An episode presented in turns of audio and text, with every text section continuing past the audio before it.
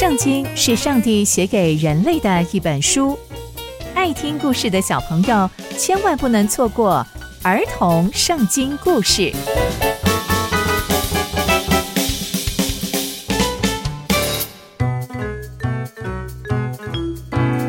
各位亲爱的大朋友、小朋友们，大家好，我是佩珊姐姐。小朋友们，今天佩珊姐姐要跟大家分享的故事是大卫追杀亚玛力人。我们在前集中知道，大卫不被非利士人所信任，所以要启程回到自己住的地方。那接下来又会发生什么样的事情呢？就让我们继续听下去吧。大卫以及跟随他的人到了喜格拉。就是那个加特王赐给他们的地方。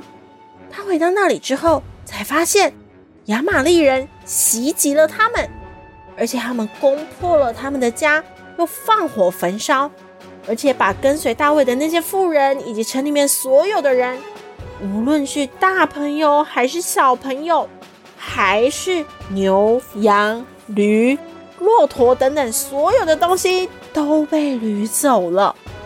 大卫看到的时候，真的是傻眼，而且哭到没有力气再哭。大卫的处境变得非常非常的困难，因为他的家都没有了，而且跟随他的人所有的东西都没有了。跟随他的人心里面也非常非常的难过，而且难过到说想要用石头打死大卫，因为要不是大卫带着他们要去跟。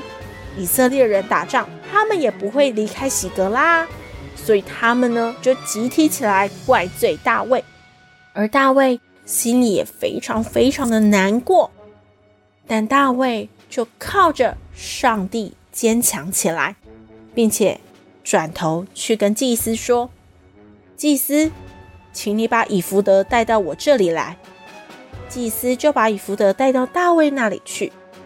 大卫就求问上帝说：“上帝啊，我可以追赶这帮匪徒吗？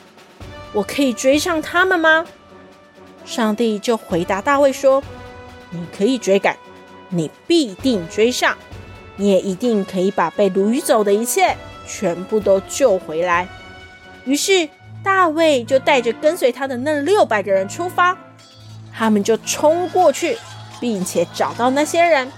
但是在途中有两百个人真的太累了，他们真的没有办法穿山越岭，他们就留在那里。大卫就带着四百个人继续追赶那一些偷他们东西的人，烧毁他们家的人。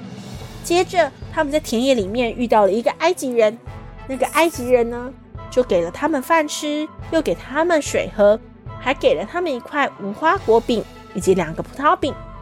大卫吃了这些东西之后，精神就恢复过来，因为在这路途当中，他有三天三夜都没有吃东西，也没有喝水。大卫就问这位埃及人说：“诶，你是属谁的？你是从哪里来的？”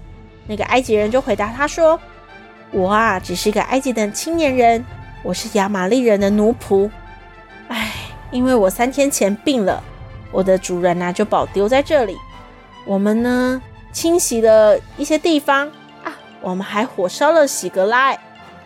大卫就对他说：“那你愿意带我到那一些匪徒那里吗？”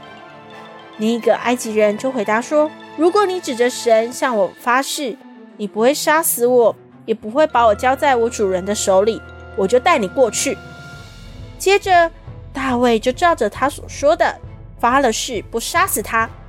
这位埃及青年就带大卫以及跟随大卫的人到了那边去，发现那些匪徒们正在吃喝，正在跳舞，因为他们抢来的战利品非常非常的多。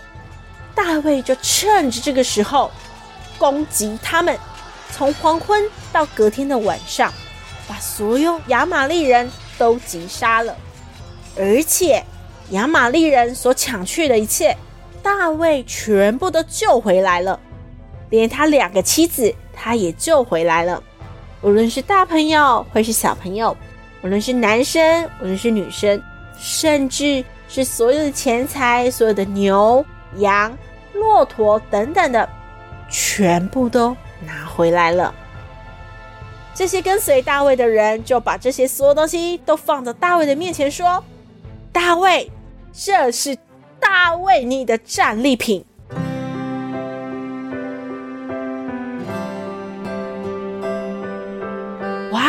从今天的故事，我们可以知道，大卫住的地方被亚玛力人攻击，而且亚玛力人是趁着身强力壮的军队们到别的地方支援的时候，攻击了他们。所以整个部落都被攻陷，而大卫回来看到这些情况，真的是措手不及。但他在这个时候靠的不是别人，就是靠着上帝，再次坚强起来。而那些跟随他的人，本来无法原谅大卫，甚至想要杀掉大卫，但大卫再一次靠着上帝得胜有余，把所有的一切都救了回来。我也相信。